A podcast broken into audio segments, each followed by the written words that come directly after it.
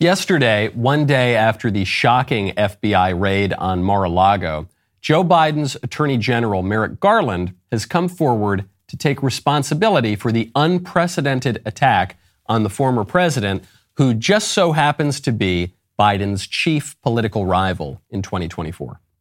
Just now, the Justice Department has filed a motion in the Southern District of Florida to unseal a search warrant and property receipt relating to a court approved search that the FBI conducted earlier this week.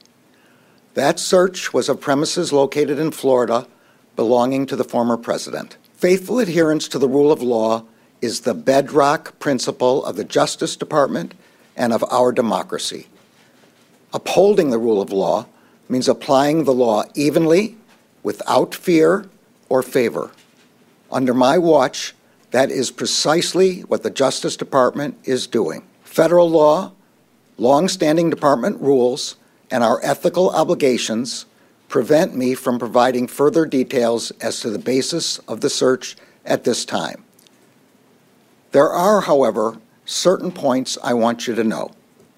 First, I personally approved the decision to seek a search warrant in this matter. Let me address recent unfounded attacks on the professionalism of the FBI and Justice Department agents and prosecutors.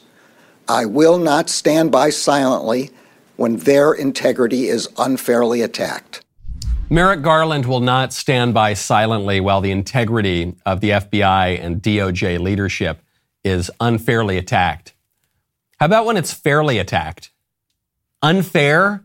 Unfounded? Just to be clear, we're talking about the same DOJ and FBI that conspired with the Democrats and fabricated evidence that Trump had colluded with the Russians in order to spy on the Trump campaign, then later launched a years long $32 million special counsel investigation, also based on nothing to undermine the Trump administration after Trump entered office, and then two days ago sent jackbooted thugs to raid the home of the current president's predecessor and chief rival, ostensibly to enforce a law that many other presidents and even presidential candidates, such as Hillary Clinton, more egregiously have violated without consequence.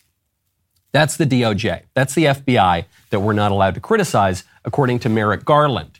Merrick Garland, the jilted former federal judge who is now exacting revenge on his political enemies because cocaine Mitch McConnell and the Republicans denied him his dream job on the Supreme Court. How dare you attack my integrity? I'm not going to attack Merrick Garland's integrity or the integrity of the DOJ and FBI leadership because that would imply that they have any integrity to attack, and they do not. They have for years now revealed themselves to be political hacks whose job it is to destroy Republicans and to let Democrat criminals such as Hillary Clinton, such as Hunter Biden, we could be here all day if we kept listing the names, to let them off the hook for committing more serious crimes than any of the crimes that they even accuse the Republicans of. In the case of Trump, they have revealed themselves as the boy who cried wolf accusing Trump of all sorts of nonsense from the fake dossier about the alleged hooker urine tape. You remember that one? That was a doozy. To all the other vague claims of bribes and blackmail and collusion without ever once producing the goods. No evidence whatsoever, just all sorts of insinuation. These people, Merrick Garland in particular, should be ashamed of what they have done to the rule of law in the United States. And as far as I'm concerned, unless the FBI found severed heads in a freezer at Mar a Lago, nothing could justify this raid, which, unlike Donald Trump, poses a genuine threat to our democracy. I'm Michael Knowles. This is The Michael Knowles Show.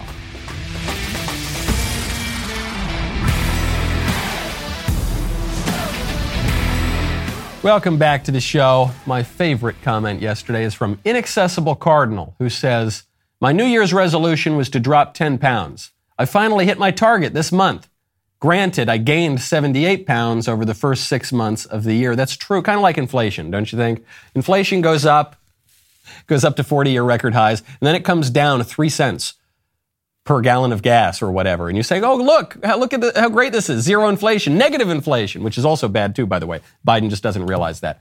Absolutely right. Great point. Congratulations on only gaining 68 pounds this year. Good job.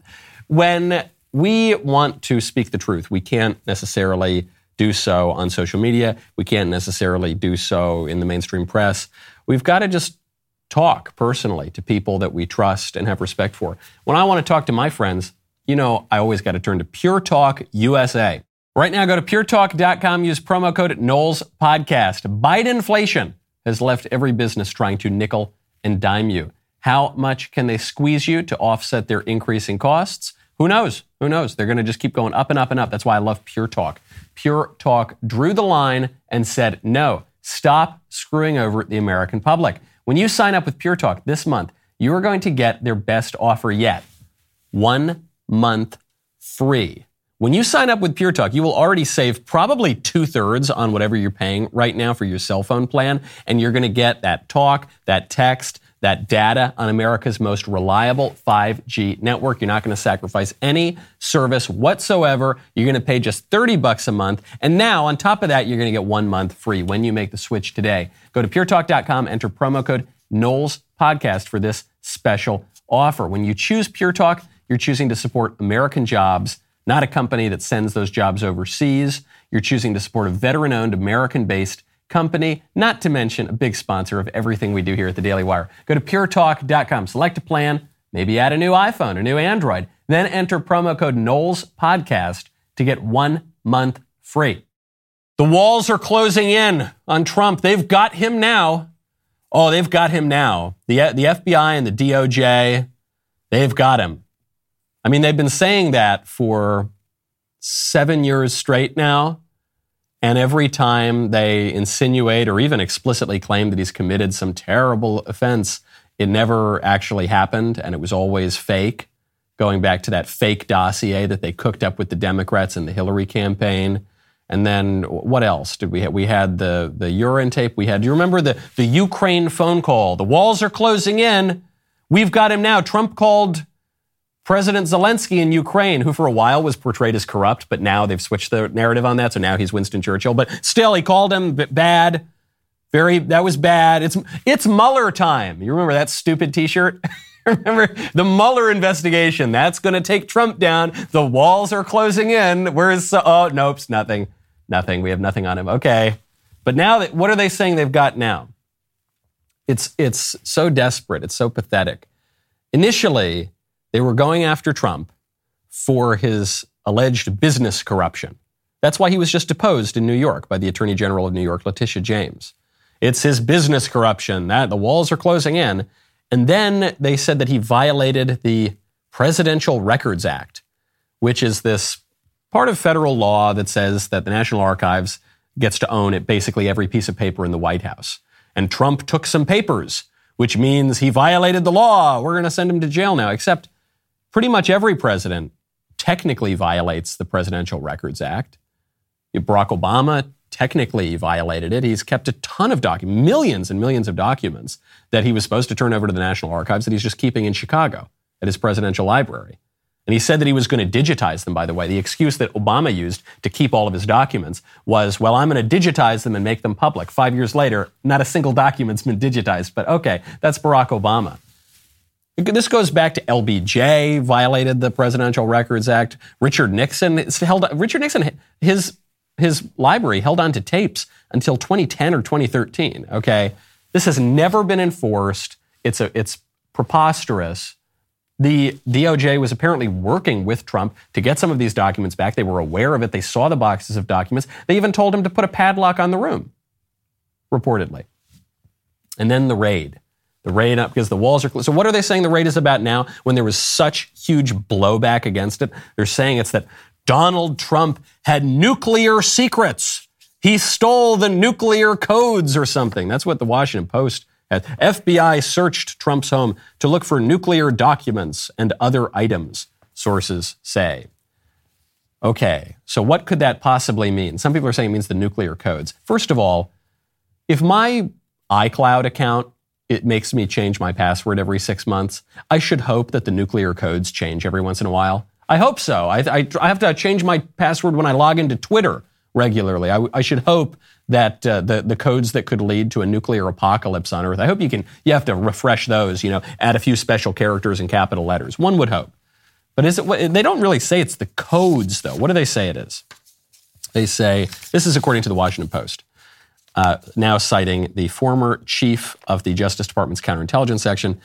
If it is true that there, are, there is all this classified nuclear information, it would suggest that the material residing unlawfully at Mar-a-Lago may have been classified at the highest classification level. If the FBI and the DOJ believed there were top secret materials still at Mar-a-Lago, that would lend itself to greater hair on fire motivation to recover that material as quickly as possible. And this is why it really doesn't hold up as far as I'm concerned. So, first of all, this is all being reported in the Washington Post. The Washington Post is Pravda. The Washington Post is the propaganda bullhorn for the deep state and the establishment. It's been true going back to the 1970s and probably earlier. Second, the sources cited in the Washington Post article are anonymous, as is, as is frequently the case. And when, when the Washington Post reports on Trump, generally you got to take it with a grain of salt because they hate his guts. When it's anonymous sources, you really got to take it with a grain of salt. But then they cite people on the record responding to the anonymous sources. They say this was the highest classification level. Right. If Hillary Clinton had this material at her home, that would be a huge problem on her server because she has never been the president. She was a Secretary of State. And so Hillary Clinton does not have the right to declassify whatever she wants. The president does. The president could have the most super duper top secret material in the world. He could then take a picture of it, post it on Twitter. That would be completely legal. That is his right. Because he's the president and he doesn't work for some hack at the DOJ. He's the president. He can declassify whatever he wants. But then, third of all, and this is, I, I think, to me, the, the part that really makes this whole thing fall apart they say this is hair on fire stuff, the sense of urgency. They had to get this back. If it's so urgent, why'd they wait, what's it been, 18, 19 months of the Biden administration? This is so urgent. Why weren't they kicking down the doors at Mar a Lago January 2021?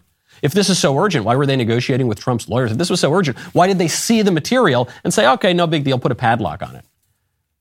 Just doesn't add up. And when you, when you, Put that in the context of the DOJ and the FBI repeatedly, consistently lying about Trump, fabricating evidence in some cases to get the FISA warrant for Crossfire Hurricane to spy on his campaign. When you look at all of the shenanigans, some, sometimes frequently illegal, that these, these agencies have undertaken to undermine Trump, you just look at this and you say, I don't buy it, kids. I don't buy it. This is an actual, we always hear about the assaults on our democracy. This is an actual assault on our democracy. This is the deep state and the technocrats going after a man who at least one, at least once has been the duly elected president of the United States.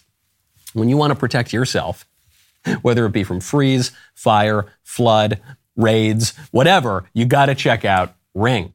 Right now, head on over to ring.com slash Knowles. Summer is always super duper busy. We've all been away for a little bit. Maybe you go on vacation. Maybe you go visit family. I was in the hospital for a few days while we, uh, well, I, I, won't say we gave birth to my new son, but my wife did. And I was, I was very supportive there as well. You know how I can trust to protect my home? A lot of it's thanks to Ring, okay? Ring, not just the video doorbell where you can see and speak to whoever is on the other side of your door, but Ring also has an award winning alarm. They've got an award winning home security system with available professional monitoring. And if you want to be like me, you can go pro. Get Ring Alarm Pro. You protect not just your physical home, the windows and the doors and all that stuff from the freeze and the fire and the flood and the bad guys, but also your digital home, okay? Combines a security system with a fast Eero Wi Fi 6 router for home security and network security in one device. I love these guys. Absolutely fabulous stuff. Plus, they've been with us pretty much since the beginning of the show.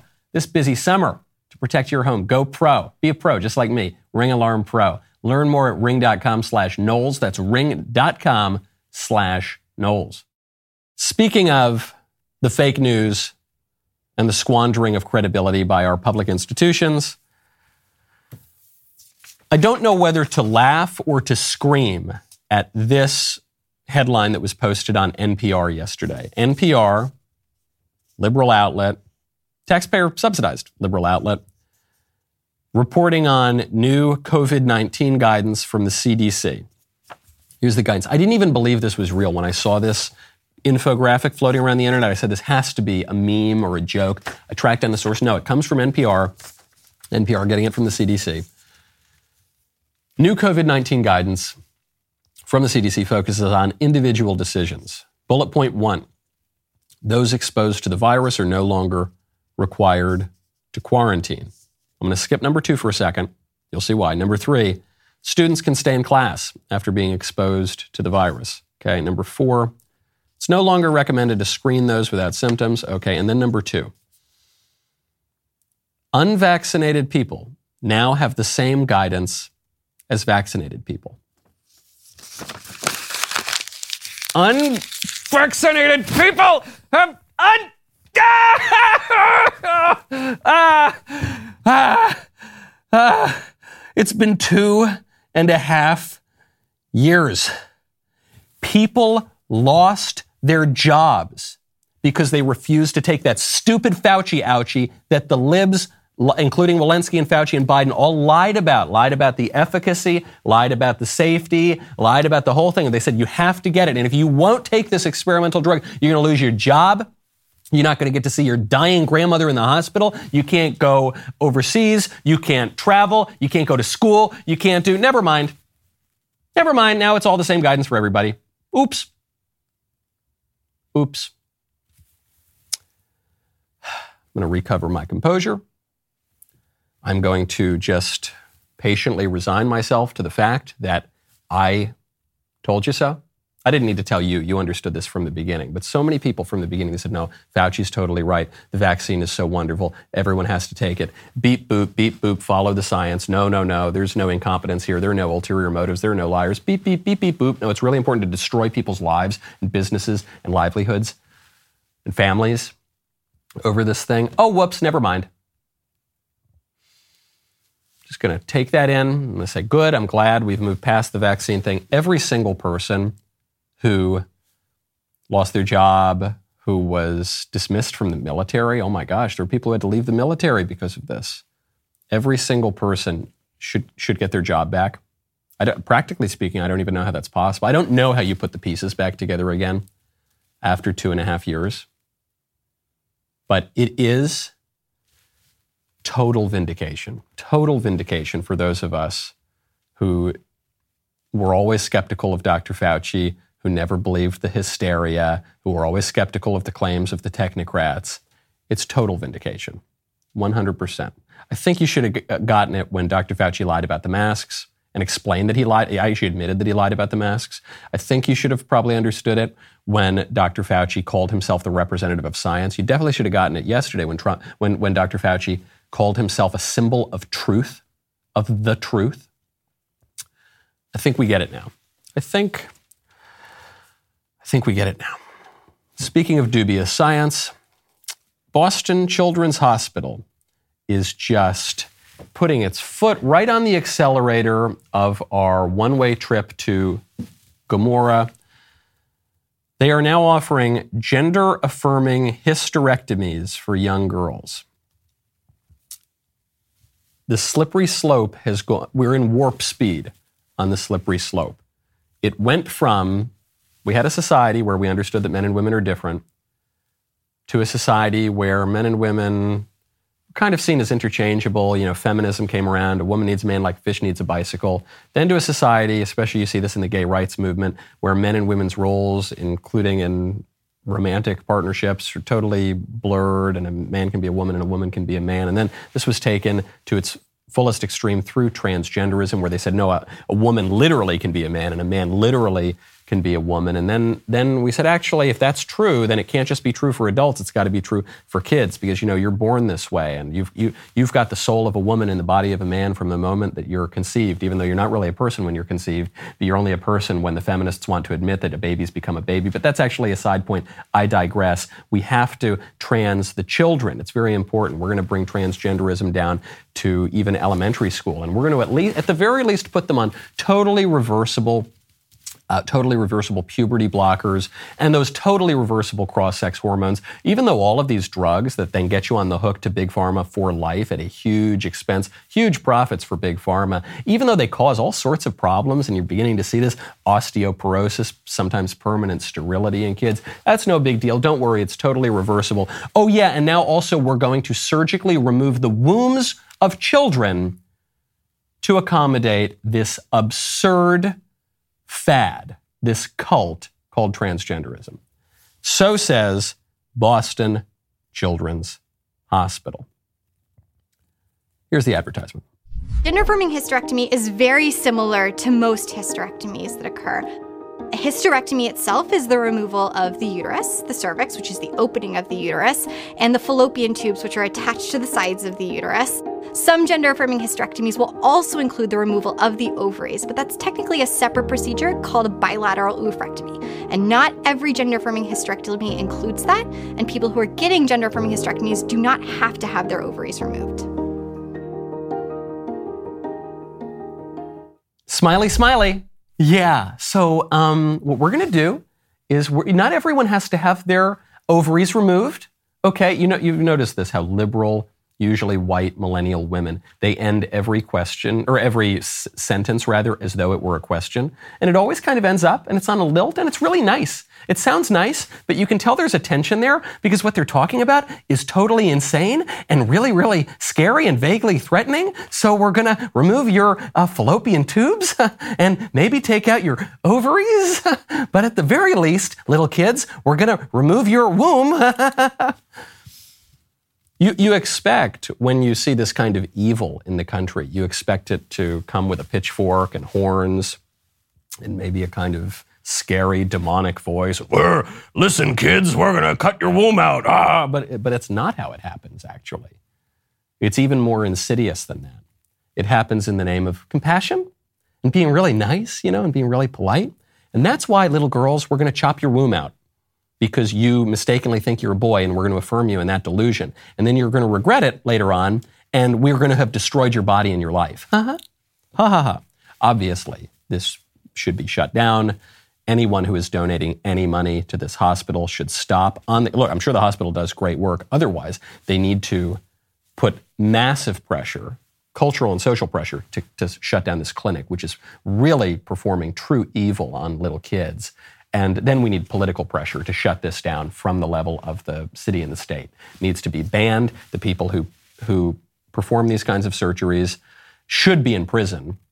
Certainly, uh, maybe, maybe you have a kind of amnesty right now, and you say, okay, people who were uh, wrongly doing this. You didn't understand it. It was legal. Okay, so we're not going to throw you in the gulags yet. But at, now we've passed this law. If anyone even so much as thinks about performing the surgery afterward, you're going to prison. We're throwing away the key. We're going to treat you so viciously in prison, it will be as though you danced around the Capitol Rotunda in a horn hat on January 6th. That's how harsh we're going to be to you for chopping out the wombs of little girls, you freaking psychos. It's everywhere this ideology is everywhere in society now. It's not just on the extreme crazy fringes of the Capitol Hill Autonomous Zone in some bizarre left wing city with a bunch of anarchists and misfits and miscreants running the show. This is happening in our elite institutions. Boston Children's Hospital is a prestigious institution. It's happening right here in my own town.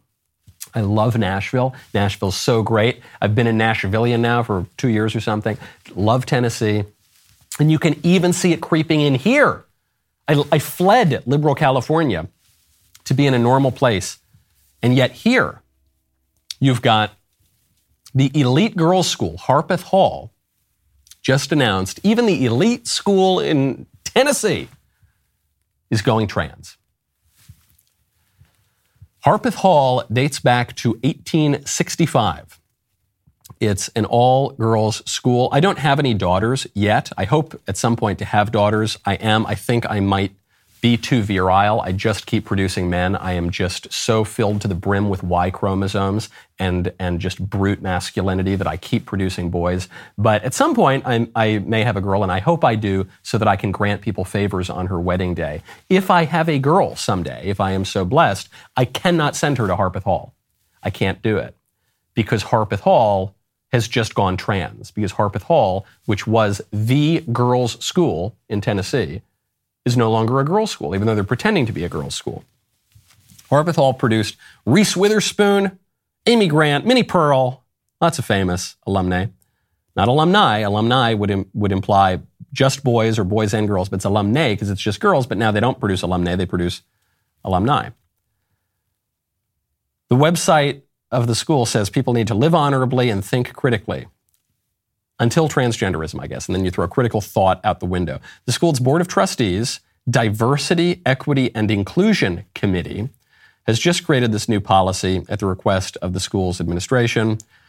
The policy claims that trustees, quote, have heard from experts on the topic, shared educational articles, and consulted with other girls' schools. So here's how I know I, I couldn't send my daughter to Harpeth Hall someday in Nashville because they, they don't know anything about anything. They say they've consulted experts. But you don't need an expert to know boys and girls are different. You don't need to be an expert to know that boys can't become little girls and girls can't become little boys. So if the school at the very highest levels is so confused on this that they don't know the difference between boys and girls, then I can't trust them to teach my daughter anything because they don't know anything. They are demonstrating such a degree of ignorance and idiocy, maybe willful ignorance, I suspect it is, that I couldn't, I couldn't trust them to teach my kids the ABCs.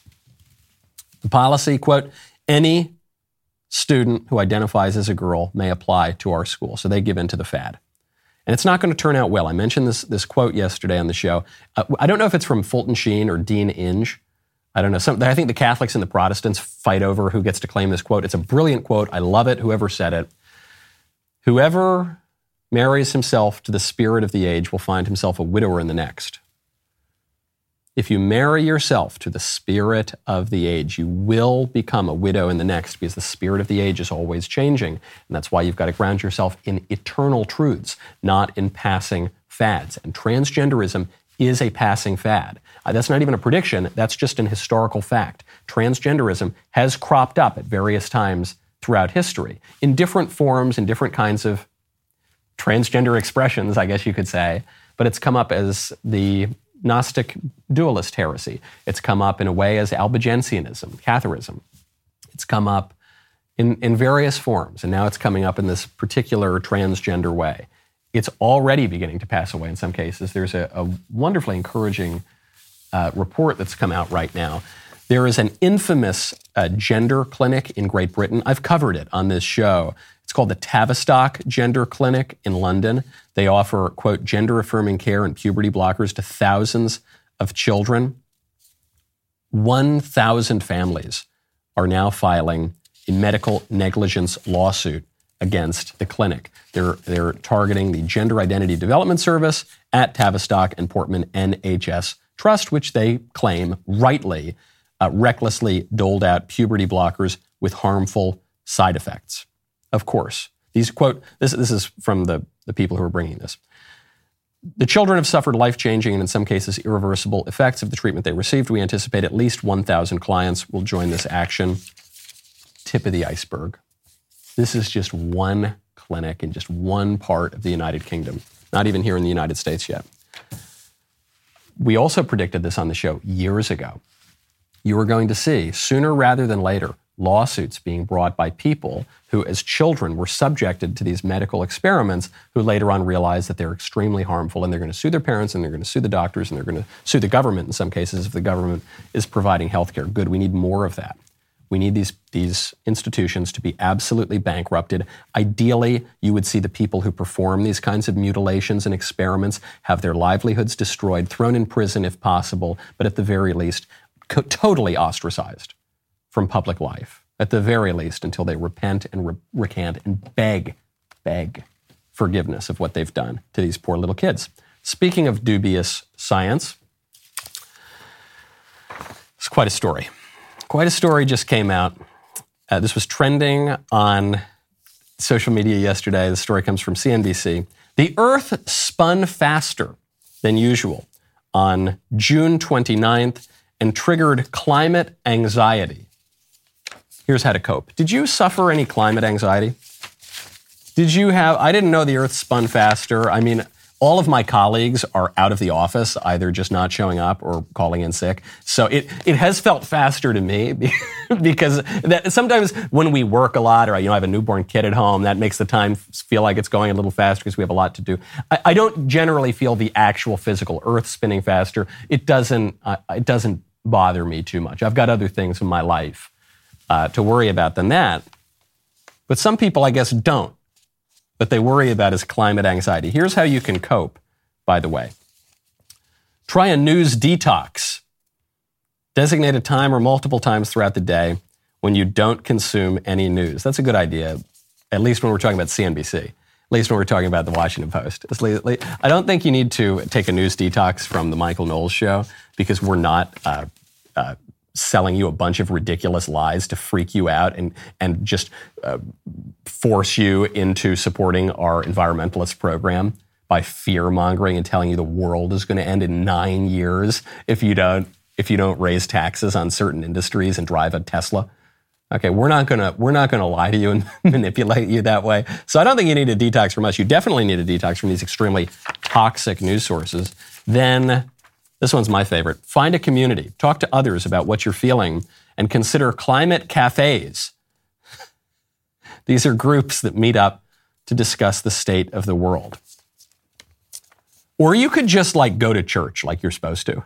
because that's really what this is about, right? Find a community that you can get get together with and and talk about your energy and feelings to try to save the world. You're saying to pray. you you really want to pray. That's the word you want to use. You just you don't know how to say it. So you're saying come into a community where you pray that you won't be destroyed and the world will be saved. And you're describing a church, but in this bizarre lib way. You're, you're taking your natural longing for God, because man is a fundamentally religious being, but you're denying God and you're denying true religion. And so you're channeling it in all these bizarre ways. You'll, you'll feel a lot better if you just go to church, okay? You will. Rather than setting up coffee dates with a bunch of other liberal neurotics to talk about how the world's going to end in five minutes, just, just go to church, okay?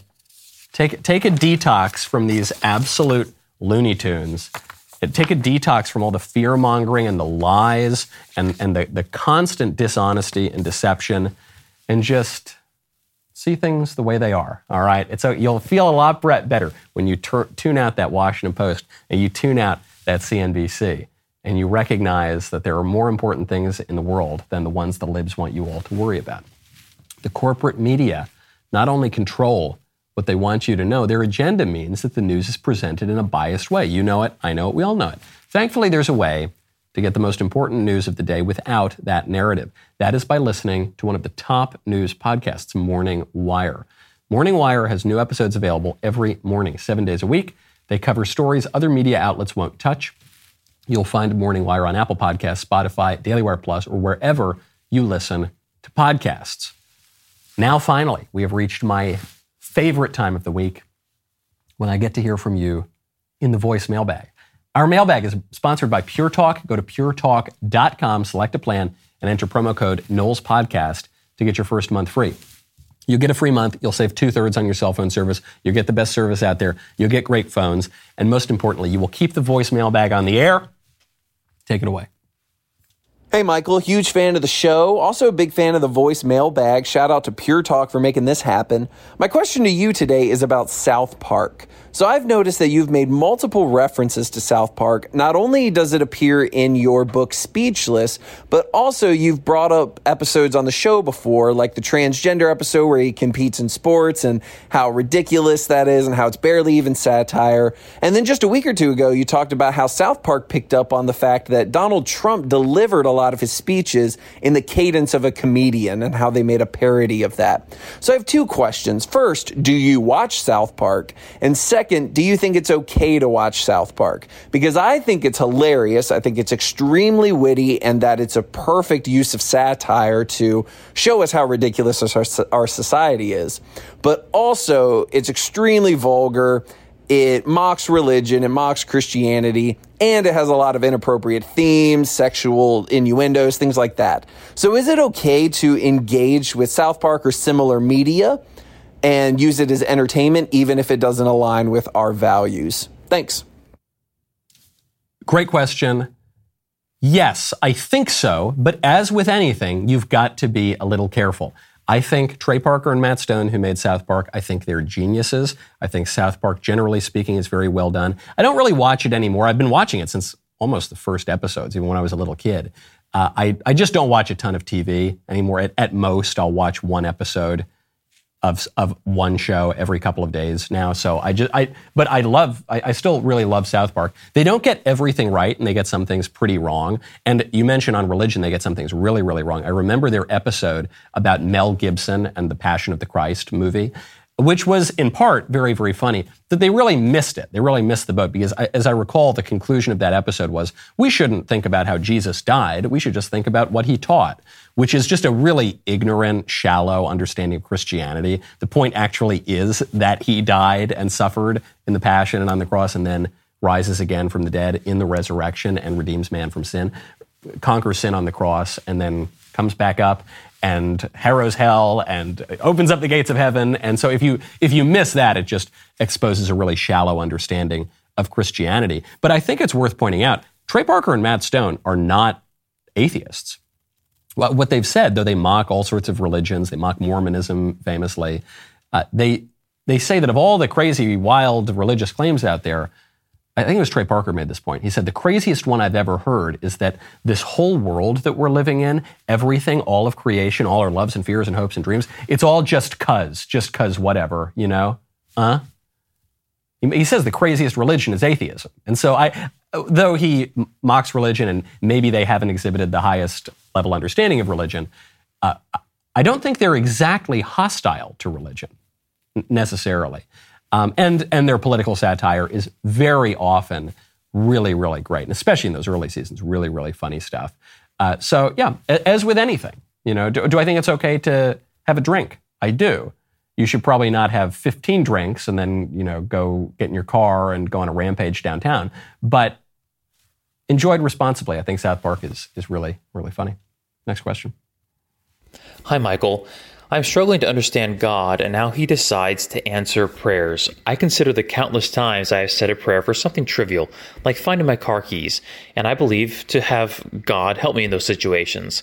I then relate this to a real desperate problem, such as a mother losing her children to kidnapping, and she is trying desperately to find them. So often, those children are never found, even though the loving parents may have prayed so fervently and lived righteously in the gospel. This contrast between the two makes me confused about prayer completely. Why would God help me discover the major I should take in school, the girls I should date, the friends I should find, but then so often won't help mothers and fathers find their lost children, or won't help a child escape, for instance, from a tyrannical government or abusive family?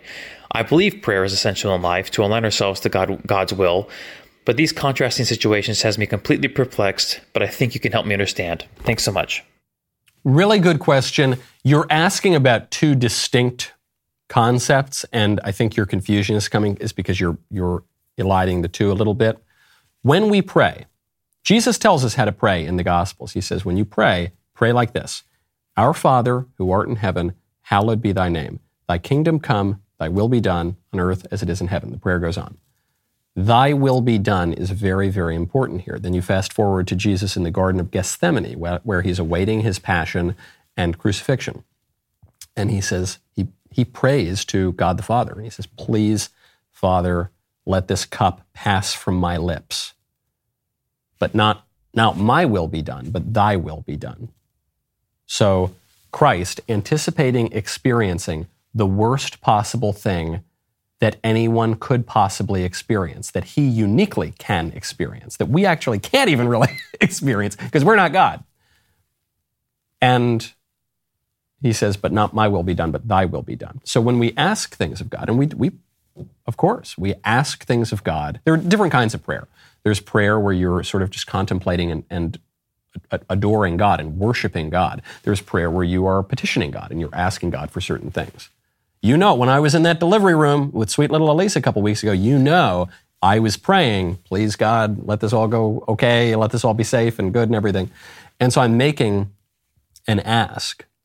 Now, when we are making an ask of God, we are, we are relying on God's omnipotence, and we're making a, an ask of God's omnipotence. We do not have the power, and in the gospel, when Christ says, Ask and you shall receive, that does not mean that we have the power to boss God around. If we could boss God around, God would not be God. That would be incoherent. Frequently, when we ask things of God, we get them in a way that can be quite surprising. the, first, the first few times it happens, in a way that can seem miraculous and sometimes is miraculous. But you don't always get what you want. And in those cases, what we are called upon to do is trust not merely in God's omnipotence, but in God's omniscience, in God's all knowing, in God's knowing that, listen, kid, I know you're upset now. I know this can be really hard, but where were you when I laid the foundations of the world? Where were you when I set the order to the universe? You really think you're going to do a better job than I am at this thing? I don't think so. Uh, the, a great way to think about this, and this has happened in my own life, is where you, you are up for a job and you really want to get this job and this is your dream job and you think it'll make a great life, and then you don't get it. And you're really disappointed. And you pray and you say, Why didn't I get that dream job? And then two seconds later, you end up in some other job that's way, way better and gives you a way, way, way better life. And you couldn't have known that. God knew that, but you couldn't have known that. And I, I don't mean to suggest, by the way, that every time something you ask for that is material, and you don't get it, that you're going to get something greater that is in the material world. You might not. You might, the, you might not get the dream job, and then you might get cancer, and then you might suffer for six years, and then you might die. And still, you might, you, you, you might, and, and I think will ultimately be edified and sanctified by that. Or certainly, certainly you could be. Certainly that could be and will be the best possible world. Some people ask, why do we have free will? If we didn't have free will, then there wouldn't have been a fall in the garden, and then everything would be perfect. And darn it, Adam and Eve, why'd you have to do that? How can this be the greatest of all possible worlds? How can God be all good if we live in this fallen world?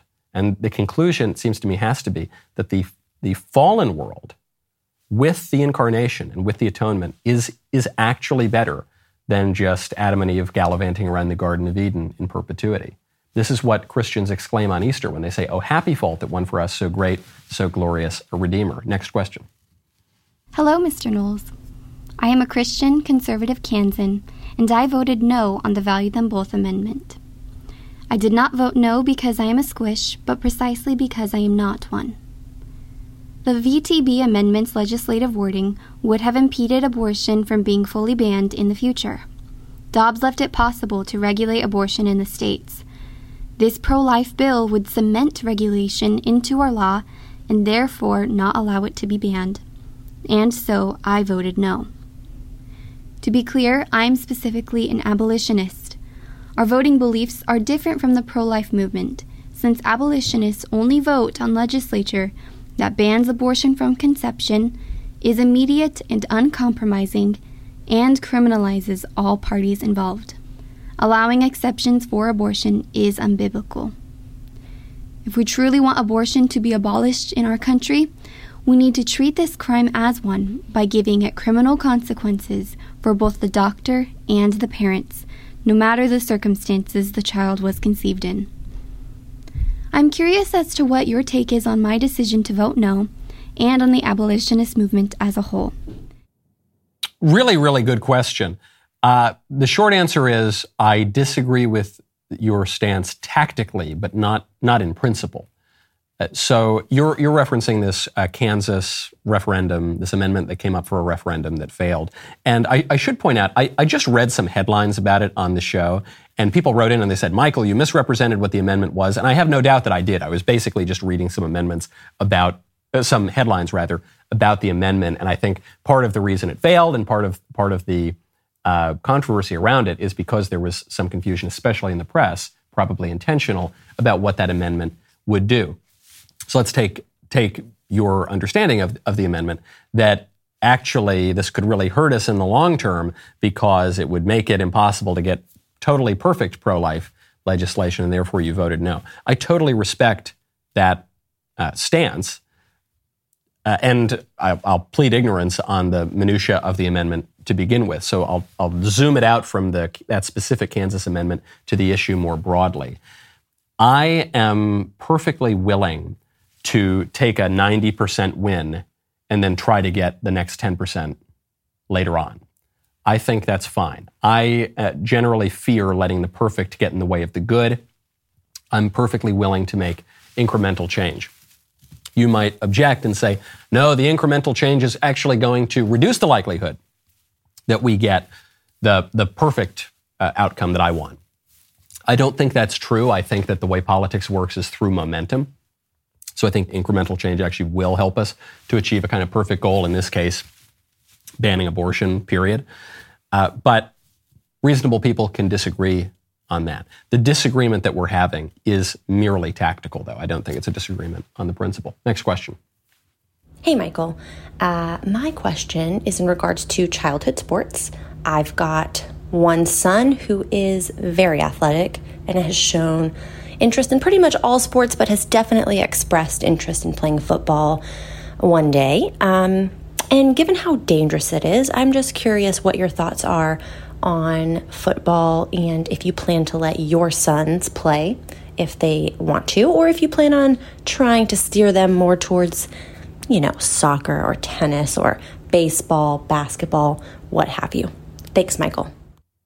Just knowing the Knowles genes, uh, probably uh, this is an unfounded fear that I would have that they will be football stars. Um, but uh, maybe it's possible. L- listen, my eldest son, he's got a really good arm, and my newborn son, he came out looking like a real bruiser. So maybe they'll be they'll be real, you know, tough kids. I mean, my gosh, the second kid came out, he was over nine pounds. You know, he's a big big guy. So maybe maybe they'll be uh, big stars. I would I would not guide them to soccer, which I think is uh, an abomination. I would probably guide them uh, toward baseball, the real American pastime. football is is a little bit dangerous. I agree with that, and so I would, I would, I would be hesitant. I would have, I would take a moment and probably discourage them from that. I also think baseball is a better sport, uh, but I would at least be open to it. Uh, though I would, I would guide them in the direction of baseball. Want to get to at least one or two regular mailbag questions before we go. From Julia. Michael, love the show. I believe every child needs both a mother and a father, which is why I don't support gay adoption. Sounds like you agree with this idea. This led me to wonder if you also believe single people should be barred from adopting. Thoughts? Thanks. Yes, absolutely, single people should be barred from adopting. If you believe that men and women both have something to offer humanity and children, then I don't understand how you can support homosexual adoption or single adoption. I know that some people really want to have kids. Homosexuals want to have kids, single people want to have kids. It's not about you, it's about the kid. The only people who can be said to have rights in that kind of situation, we're talking about the upbringing of kids, are the kids. So, no, there are 36 couples estimated for every uh, one newborn baby put up for adoption in the United States, 36 couples who want to adopt. So, we should prioritize people who are married, who are actually married, man and woman, in a real marriage to adopt those children. No question. Last question from Kyle. Michael, when will Senator Cruz announce you as his running mate? Thanks, Kyle. Uh, there are few, few issues with that. One, uh, Senator, uh, I'm not being coy here or anything. I don't know if Senator Cruz is going to run for president in 2024. And then there's this minor issue, which is that I'm constitutionally ineligible at the moment uh, because I will not be 35 on the day of the election or the inauguration. So we're just going to have to wait. Going to have to wait at least one more cycle. I'm Michael Knowles. This is the Michael Knowles Show. See you next time.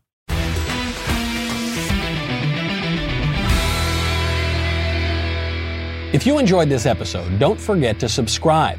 And if you want to help spread the word, please give us a five star review and tell your friends to subscribe. We're available on Apple Podcasts, Spotify, and wherever else you listen to podcasts. Also, be sure to check out the other Daily Wire podcasts, including The Ben Shapiro Show, The Andrew Klavan Show, and The Matt Walsh Show.